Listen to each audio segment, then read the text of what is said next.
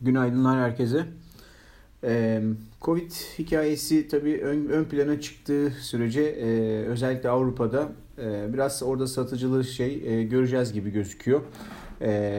Aynen Amerika'ya da bu Avrupa'daki seans boyunca e, Amerika'ya da sirayet etmişti ama Amerikan seansının açılışından hemen sonra piyasa bir anda yükselmeye, yükselişe döndü. E, premarkette satıcılı olmaları dolayısıyla e, aşağı doğru gapli açılış yapan elektrikli araç, batarya ve yeşil enerji hisselerinin çoğu e, güne başladıktan sonra hızlıca yükseliş kaydettiler ve neredeyse bu boşluklu açılışı kapattılar. Bu görünüm önümüzdeki süreç için oldukça umut vaat edici sayılır teknik anlamda ama tabii daha e, oldukça aşağılardalar.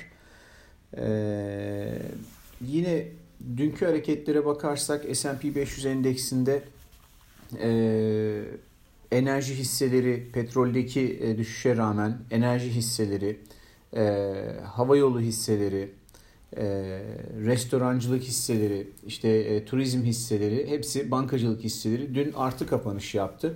Bu e, tabii biraz Avrupa ile ayrışma gösteriyor. Bu kadar fazlasını beklemiyordum doğrusu ama e, neticede boğalar için iyi bir görünüm var gibi gözüküyor. Ee, biraz karar vermesi güç bir durum. VIX endeksine baktığımızda o da dün e, seans öncesindeki durumu fiyatlayarak e, %14 yükselmişti. Ama Amerikan seansının açılışıyla gelen alımlarda e, VIX'te hemen geri geri basarak e, günü %4,5 ekside, ekside kapadı. E, dolayısıyla orada da bir alarm veren bir durum pek yok. E, bir de dün ihale 7 yıllık tahvil ihalesi vardı. E, burada karşılama oranı 2.23 geldi son zamanlara en son geçen haftaki e, geçen seferki şeye baktığımızda e, ihaleye baktığımızda orada biraz daha düşük bir karşılama oranı vardı. Oraya göre iyi sayılır ama e, genele bakarsak oldukça düşük bir karşılama oranı var. E, piyasa bunu çok beğenmedi aslına bakarsanız. Hani her ne kadar e, bana sorarsanız biraz da, geçmişe göre biraz daha iyi gibi görünse bile piyasa bunu beğenmedi. Çünkü dönüp tahvil e, future'larına baktığımızda e, sonucun açıklandığı an, anda e, hızlı bir satış oldu. Yani tahvil getirilerinde yükseliş oldu. E, dolayısıyla daha önceki ihaleler iyi geçmesine rağmen işte 2 yıllık 5 yıllık falan ihaleler iyi geçmesine rağmen 7 yıllığı pek beğenmemiş durumdalar. E, bu da biraz iyi biraz kötü e, ihale sonuçları itibariyle e, bant hareketi beklentimizi 3 aşağı 5 yukarı doğruluyor. Burada hala bant hareketi beklemeye devam ediyoruz.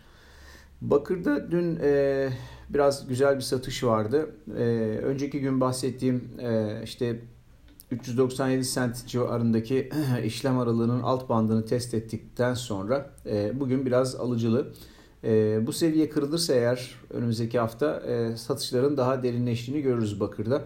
E, biraz daha sanki bearish tarafta kalmak daha iyi olacak gibi gözüküyor.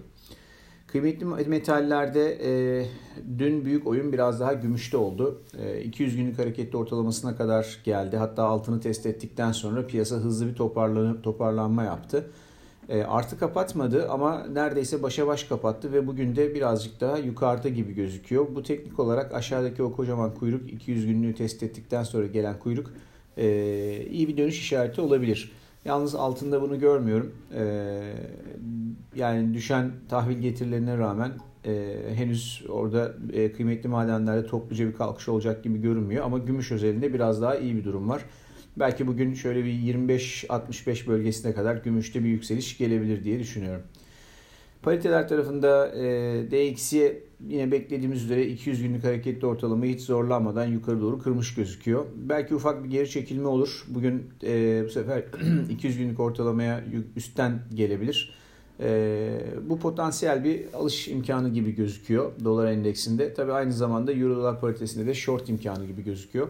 Orada e, Dün 1.17.62'yi test etti. Hatırlanırsa daha öncesinde 1.17.60-40 aralığını e, ilk talep bölgesi olarak görmüştük. Alıcıların ilk geleceği yer olarak görmüştük. Tam da oranın eşiğinden şu anda yukarı doğru biraz tepki veriyor gibi gözüküyor.